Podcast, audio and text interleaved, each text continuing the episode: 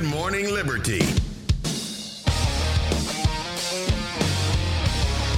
Well, what is up, all of our liberty loving friends? This is another fantastic episode of Good Morning Liberty. My name is Nathaniel Paul Thurston, and across from me is Mr. Charles Chuck Thompson. How's it going today, Chuck? Going great. It's Tuesday, by the way. It's not Monday.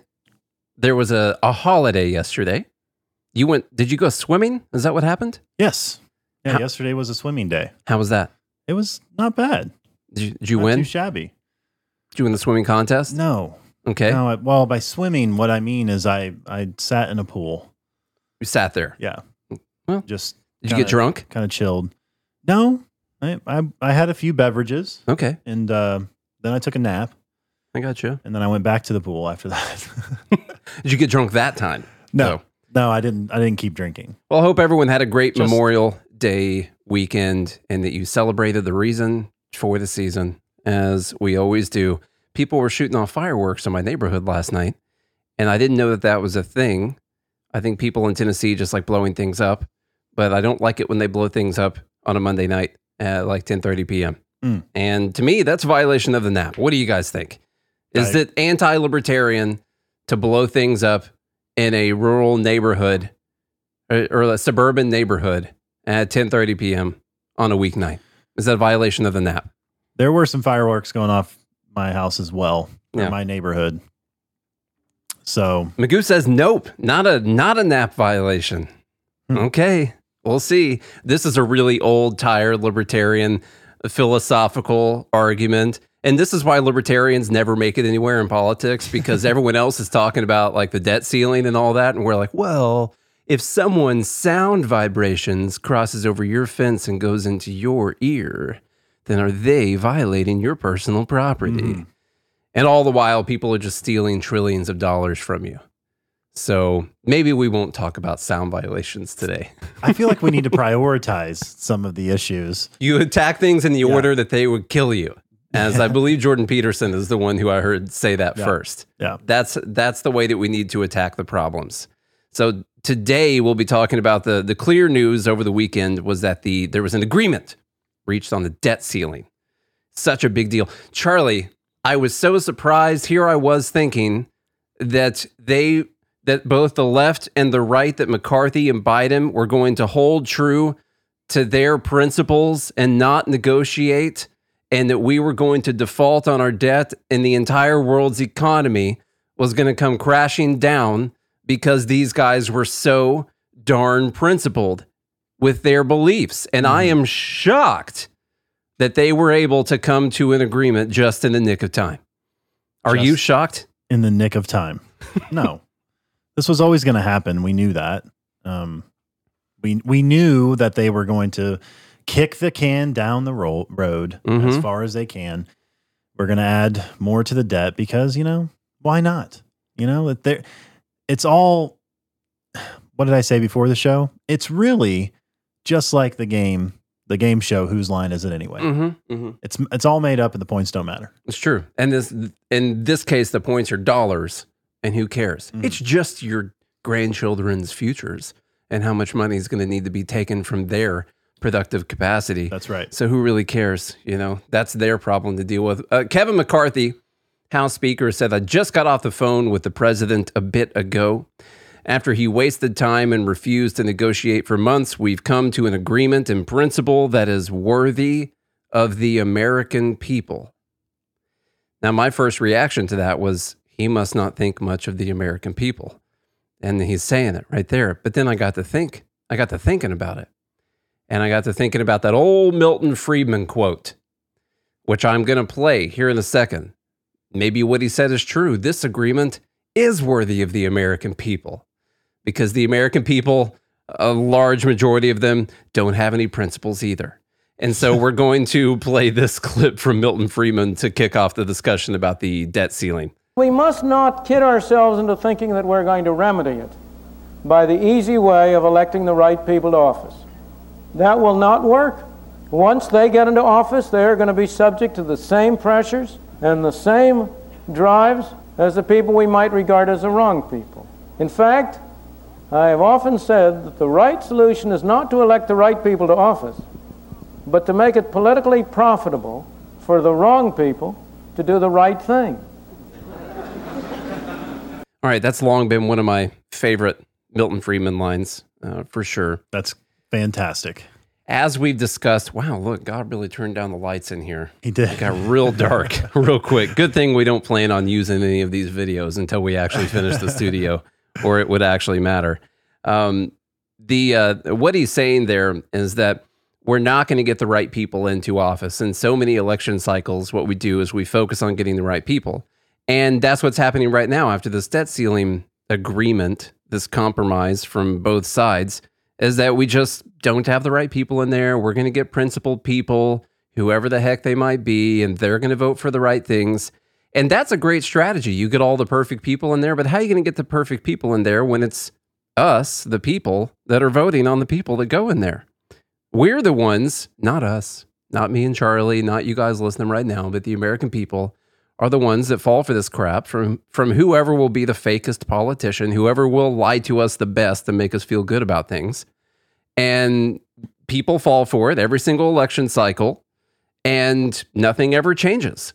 And so to go back to my main point, which was when McCarthy said that we've come to an agreement that is worthy of the American people. Is he correct? No. No? Do you think the American people are better than this agreement? I, I guess. I mean, These are the people's representatives if you that are it doing this. I mean, if you put it that way, we do keep voting the same, you know, the same slobs in Mhm. the office every single year.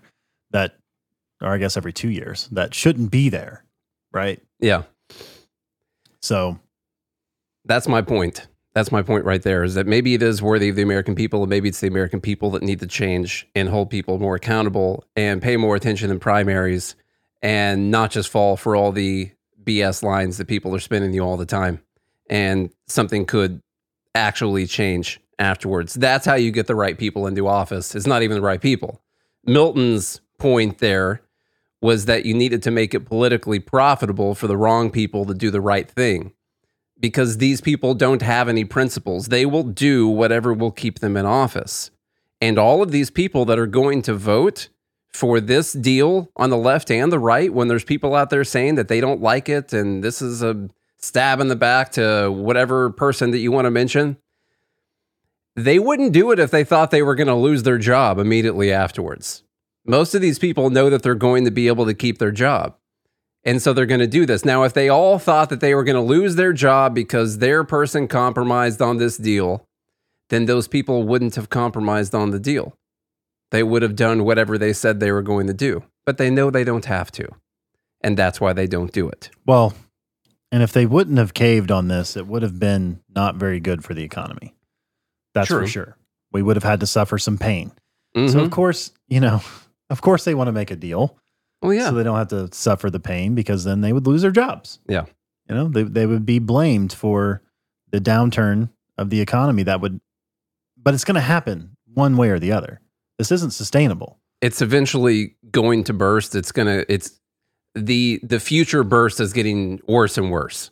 You know, could have happened right now. Yeah. Could have defaulted on stuff. Instead, we'll default in 20 years when we have to, and there's no other option, and it'll be way worse at that time than it would have been right now. But hey. With all that negativity about the bill, I want to say I went through some of it. It's not all the worst thing you've ever seen. It's better than the alternative. It's better than if Republicans wouldn't have won the House and it would have still been Democrats. It it is better than that alternative, um, but the government's still going to, in the end, going to grow, not going to shrink. Justin Amash had words to say about this, Charlie. If you want to Yeah. read words, He said, I've now reviewed the bill text of the debt ceiling quote deal, and it's actually worse than I imagined. It locks in the inflated spending levels of recent years. Under McCarthy's deal, any incentive to cut spending for the rest of the term vanishes until, which by the way, he ran, you know, as speaker mm-hmm. to not uh, or to cut spending. Until January 2nd, 2025, the Treasury will now have unlimited authority to issue debt to finance commitments requiring payment. It's the ultimate kick the can down the road agreement, which is exactly what I said. So that's from Amash. Too bad he's not a representative anymore, but luckily he is a libertarian. That's I'm so thankful for that. That's great. right.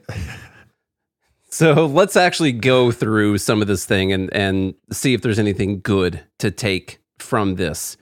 Um, this one, this is actually from CNN. They did a pretty good rundown of it. The agreement would suspend the nation's 31.4 trillion dollar debt limit through January 1st, 2025. Yes, that is miraculously after the next elections. And then there will be another debt limit fight in January, just like we had this year. We'll start then, and then we'll say, oh, well, we've only got until June and we'll run out of money. It'll be this exact same thing again, and this will be used as an election play for the 2024 election. It's so weird how this happens like every four years. How do they time that out? That's yeah. What a weird crazy. Date. What a weird date. Um, caps non defense spending. So, under the deal, non defense spending would remain relatively flat in fiscal 2024 and increase by 1% in fiscal 2025. After certain adjust- adjustments to appropriations were made, according to a White House official, after fiscal 2025, there will be no budget caps. And so we've got two years here with 2024. I like how they say they cap non-defense spending, but they're like, well, we budgeted a one percent increase. Yeah. That's Now- the same thing as a cap. It's it's a 1% cap. Yeah, no, no cap on God. So it sounds pretty good uh, when you say it like that. I mean, that's low key misleading. The problem, no cap, Yeah, man. That's cap. yeah. So the, here's the problem non defense spending. This whole thing is revolving around discretionary spending. And if we're ever really going to solve the problem, we're going to have to talk about this non discretionary or mandatory spending. We have to talk about, we got to talk about the DOD. You know, we got to talk our, talk about our defense spending. We got to talk about Social Security. We got to talk about Medicare. If we don't touch those things, this basically doesn't matter. And that's really what we're going after here. They didn't do any of those other things. None of those crazy end of the world Social Security cuts. None of that stuff. They didn't do anything with Medicaid. Of course, the defense budget is still going up, uh, just like what Biden had requested. And that is a symptom of the American people not wanting to touch those things and not thinking that it's possible to touch those things. Remember, this Democrats hate this, and that's because the di- discretionary spending is relatively flat for 2024 and up by 1%. We're not even talking about stuff going down. We've accepted the fact that the US government has to spend this much money. And it can there's no possible way the US government can spend less money than this. Even though our budget, like the like the uh, like Justin Amash said, our budget has been drastically increased since COVID. And we are putting in these caps and these hold the budget flat since the increased budgets after COVID. The massive increase. Yes. yes. And we're holding those. We're not going back to pre COVID spending, even though COVID's not an emergency anymore. We're not worried about it. Somehow, there's no way that a few years later we could go back to spending what we were spending before COVID. It's, It's- fuga- it's all fugazi. It's It's, just not possible. fairy dust. So let's keep going through some of this stuff. Did I read that whole page? I don't think. The House GOP fact sheet says that non defense discretionary spending would be rolled back to fiscal 2022 levels, and top line federal spending would be limited to 1% annual growth for the next six years. Of course, it's only required that they do it up to 2025. That's one thing you have to remember is they make these deals and it sounds like, oh, look at what they're going to do. They're going to there's going to be a new bill next year mm-hmm. sometime and it's going to negate all the stuff in this bill. These things don't matter. All that happens is the budget goes up. That's what happens. Exactly. The breakdown of non-defense discretionary spending for 2024, according to a source familiar, is that the cap would be at 704 billion, of which 121 billion would be for veterans medical care. 583 billion will be for other areas. Now, keep in mind, you're, we're talking about the 704 billion dollars. We spent something like six trillion dollars in fiscal 2022 or 2021, one one of those years. You're talking almost a trillion dollars for military. Then you got Medicare. Then you got Social Security. And all of this deal is dealing with this $704 billion piece of the discretionary budget. That, that's what we're talking about Mhm. right now. They're not touching the other parts of it. But the adjustments would bring the resources available for spending outside of the veterans' medical care to $637 billion for the next fiscal year, compared to $638 billion for the current one. So the Yeah. next, We we we're going to save a billion. when you talk about the actual spending for those things outside of veterans medical care, we're going to spend 637 billion, whereas this year we're going to spend 638 billion. Mm. The reason that that's possible is because they are doing the, what they call clawbacks. They're pulling back money from unspent COVID funds, uh, from uh, also some of the money that was supposed to go to the IRS that you know for the 87,000 agents that that people keep talking about it doesn't take away the fact that the IRS says they're going to spend this much money every year it basically means that in 6 years the IRS is going to say that they need funding to fulfill their obligations that were set out in that previous bill that gave them all that funding and so that it doesn't really change what they're going to be spending although some people are saying it will um, that it does not look like it will all right, so we've got the veterans medical care. We know that's getting protected. Expanded work requirements. Now, this is something that Republicans were big on. I think there should be work requirements for taking money away from what I make when I work. I, th- I think that that's fine. The agreement calls for temporarily broadening of work requirements for certain adults receiving food stamps. There's nothing more temporary than the government temporarily reducing the amount of money it's going to spend on something, uh, as the old quote goes. I love the temporary language. Yeah. So, a temporarily broadening of the work requirements. Currently, childless, able bodied adults 18 to 49 are only able to get food stamps for three months out of every three years unless they are employed at least 20 hours a week or meet other criteria. This agreement would increase that upper limit from 49 up to age 55 in phases. Uh, But the deal is going to expand exemptions for veterans, people who are homeless, and former foster youth uh, for the for the SNAP program. They're actually saying that it's not going to change the amount of people that are getting SNAP. They're actually just going to be shifting around the people that are getting SNAP. So you're not even really reducing the amount of money that's going to be spent on on these things, but they might be kicking off some people via the work requirements.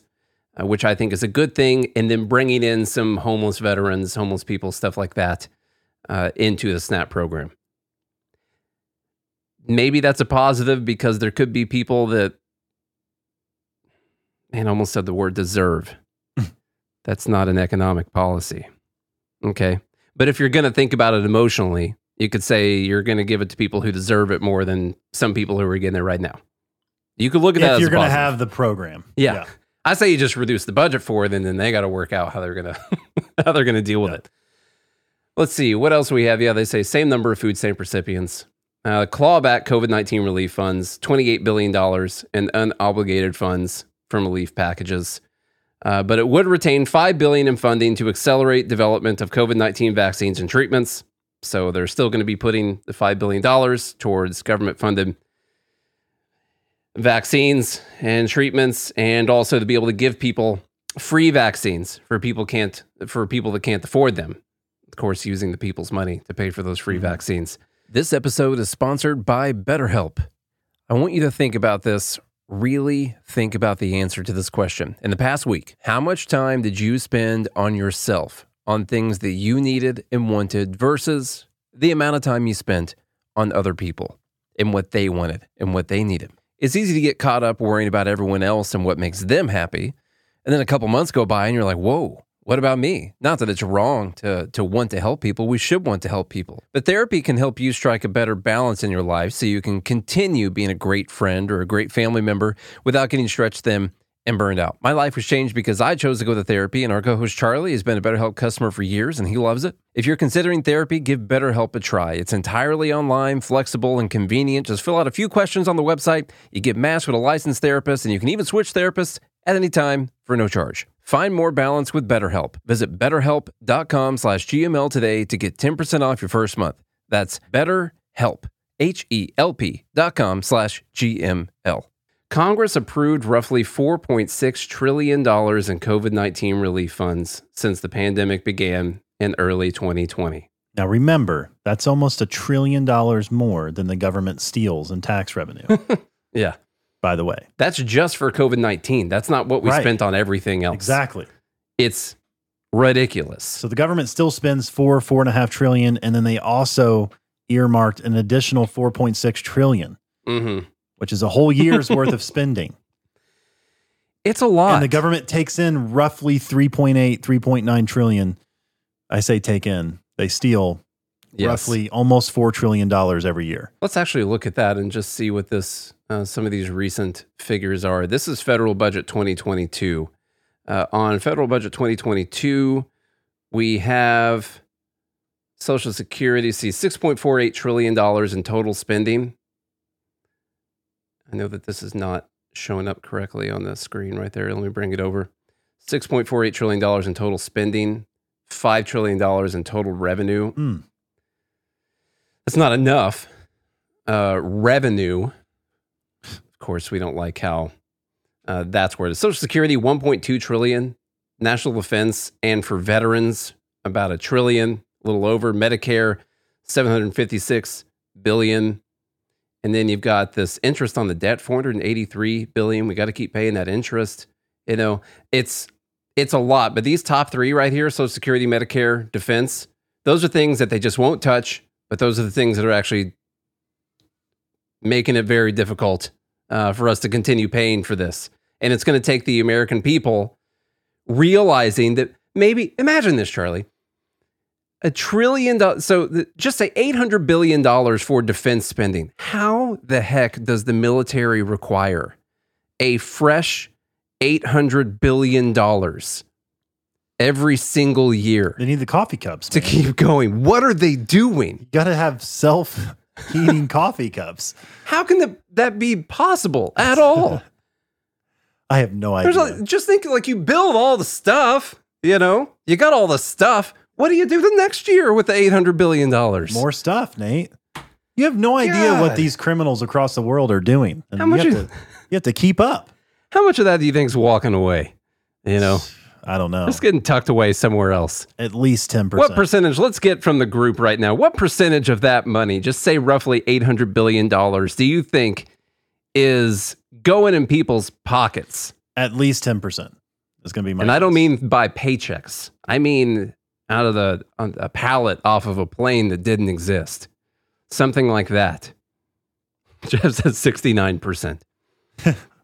I wouldn't guess that, but I'm Well, we know before, you know, September 11th that the Department of Defense like lost 2 trillion dollars. that had to Something be that. one of the most unfortunate press con because they were wanting to get down to the bottom of that. It must have been a know? terrible boating accident, And you know? it's very tragic. Yeah. Tragic boating accident. Mm-hmm. What was the amount that they announced in the press conference on September remember. I 10th? think it was like Kids these days think this is a conspiracy theory that we're talking about right trillion now. I'm not saying a conspiracy theory. I'm saying look it up. On September 10th, there was a press conference about this trillion or so dollars that had miraculously gone missing in the defense from the defense department.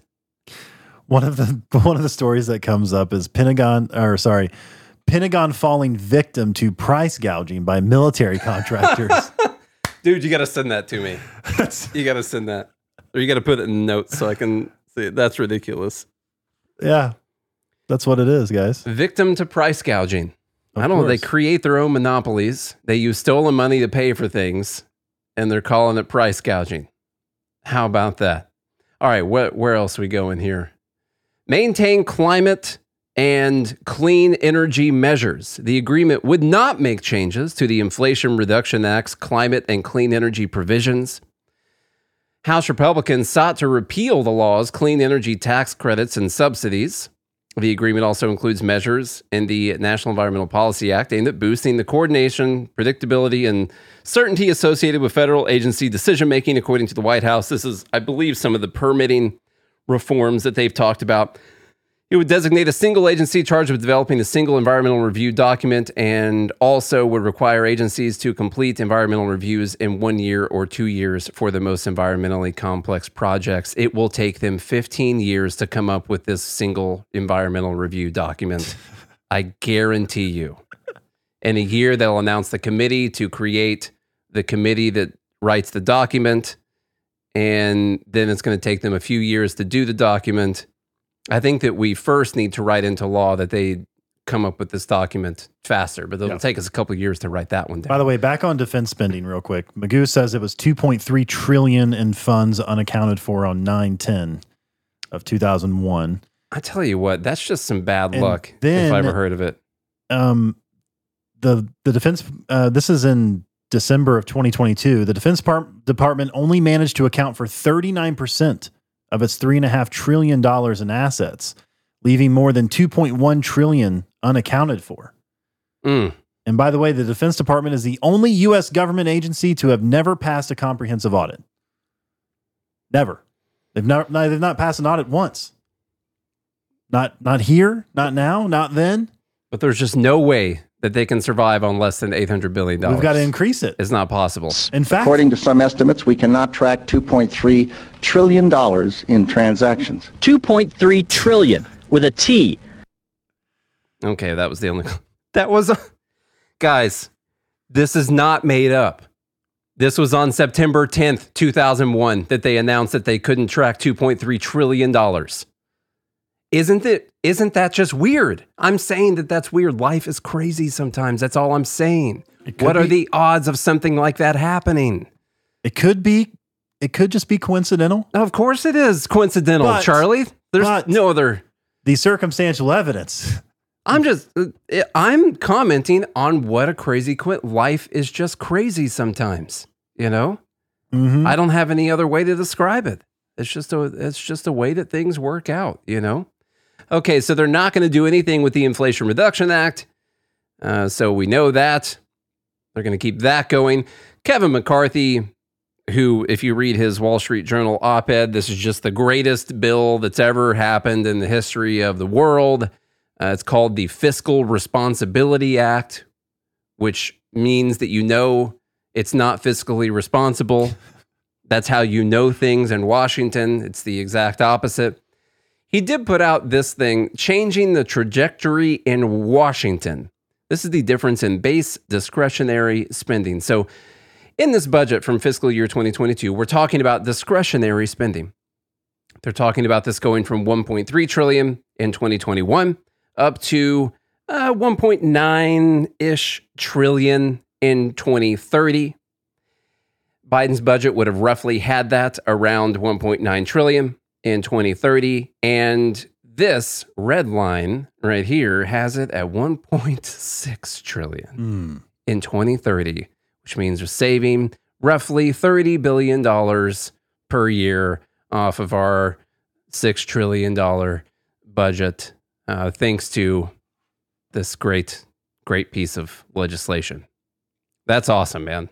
So cool. So glad that worked out now, when it comes to the spending, Charles, I wanted to go through, you know, we talk about the amount of tax money that we bring in as it relates to GDP. When you have people online telling you, well, we're just not taxing people enough, people have been getting these massive tax breaks. We need to start taxing the rich. We need to go back to the 50s. They'll even say that we need to go back to the 1950s, back when, back when we had a 90 billion percent marginal tax rate on people that were making over $19 a month or something like that. That's how they'll describe it. Essentially, we all know that essentially no one was paying that tax uh, because almost no one made the amount of money that they were taxing at that level. But if we went back to the glorious 1950s, I think it's important to note that even with those high tax rates, we were taking in less as a percentage of the United States GDP than we even are right now.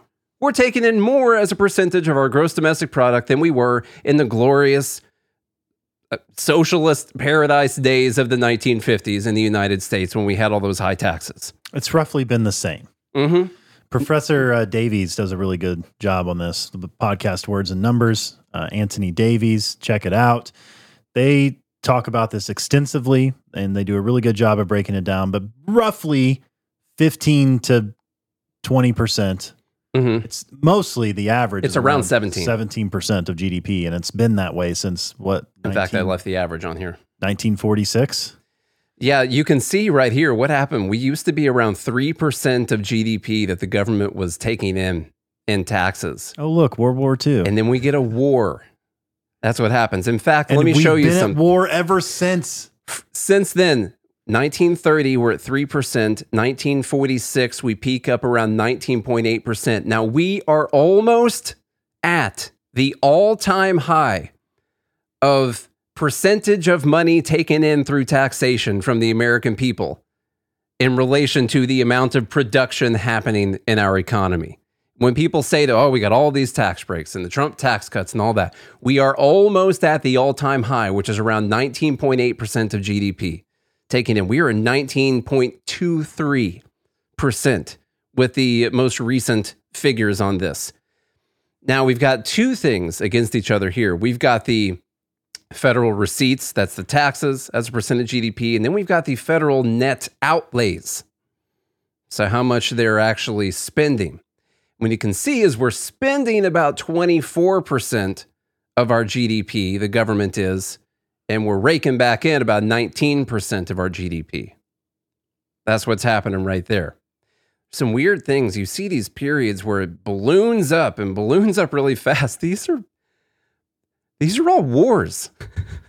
That's what, basically what all of these things are. And we've been at war ever since World War II, basically. And They get close to each other and then there's a war. This is why Thomas Jefferson said that the, that perpetual warfare is probably the the thing that you should most fear That's a, that's because that's when you lose the most rights. It's perpetual warfare. that's, the biggest rea- threat to our liberty. That's the reason why they made it a two year limit that Congress could only fund war for two years. And they would have to vote on it every two years because the people could get upset and vote you out of office. Well, we changed that whole thing, of course. We we needed to, you know, it was too scary And we've to been- allow the people to vote on their representatives on whether or not we should be at war. We've had a lot of the, wars. what do the regular people know about war? Remember, Charlie, there's more than one kind of war. We're talking about, I don't know, Vietnam with the war on terror and World War II. And now we're fighting Russia, essentially. Um, there's also the war on poverty and the war on drugs. And we had a war on COVID, one of the most expensive wars we've ever fought. In fact, I believe it was the most expensive war we've ever fought was the war on COVID. And maybe we prevailed, but apparently we can't stop spending that amount of money. There's no way to go back to the way things were because that just wouldn't be safe, Mm-mm. would it? No way that would be safe. Speaking of wars, I want to end with this ridiculous thing that happened over the weekend. Now, Charlie, are we giant fans of Russia? Are you a big Russian No. fan? Okay. Well, they've issued a, an arrest warrant for Lindsey Graham. Let me tell you why. I believe what he said was pretty gross. Even if you hate Russia, even if you hate what they've done to the freedom and democracy loving folks over there in Ukraine, here's what he had to say. Free or die. Free or die. Now you are free, Yes. and we will be. And the Russians are dying. It's the best money we've ever spent. Thank you so much. No, it's Okay. Oh, the best money we've ever spent. The point there was the Russians are dying. That's the best money we've ever spent. That's great. 113 billion dollars so far is the uh, uh, the most official figure I can I can come up with. As long as Russians are dying, it's worth it, Charlie. Let me tell you what. That's the American dream. If I if I have to steal from my great grandchildren to kill Russians, Because you know, Charlie, before this war, to we send other people to kill Russians. Amer- America, I mean, Russia was one of our biggest threats. We've been worried about that our entire lives. This uh, this evil Russia over there. It's been so difficult for us to continue to survive and have freedom and liberty, if not for Russia. So thank God we were able to spend over hundred billion dollars of our grandchildren's money to kill some Russians. And by the way, just people who were getting drafted and thrown out there to probably fight a war that they don't actually care about. It's a pretty gross thing, in my opinion. Um, Jeff said that Lindsey just wants to date Zelensky. he's Lindsey Graham is. A, we know he's a war hawk. He's always in favor of all the wars. Mhm. Okay, Um, he's clearly He's never met a war that he doesn't want to send other people to die in. no, always, always wants to do it. I'm sick of this dude, and I hope that they arrest him. I'm just gonna say that.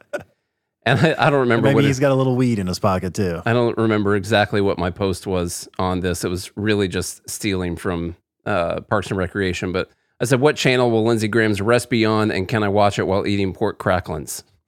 so that had to do with uh, them cutting the budget, them Pawnee and Parks and Rec, and he wanted to watch him cut the budget while eating pork cracklings.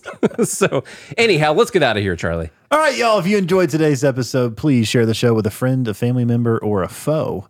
Uh, go to joingml.com to join the live group, the he- the Fed Haters Club. And then some of you guys have been out there buying t-shirts and other merchandise we got. We really appreciate that. That's another way to support the show. That is at godhatesfeds.com. The So biggest thing is join GML. You know, Yeah. they got to do that. You can get there by godhatesfeds.com too. You can. There's a link to join the Fed Haters Club, and uh, you need to do it. So we appreciate every single one of you that do that. Um, and then those that maybe not have, maybe don't have the funds, we do appreciate you sharing the show. Leave us a rating review on Apple Podcasts and Spotify. And if you do all those things, and I mean all of them, we'll be back again tomorrow. Hope you have a good day and a good morning, Liberty.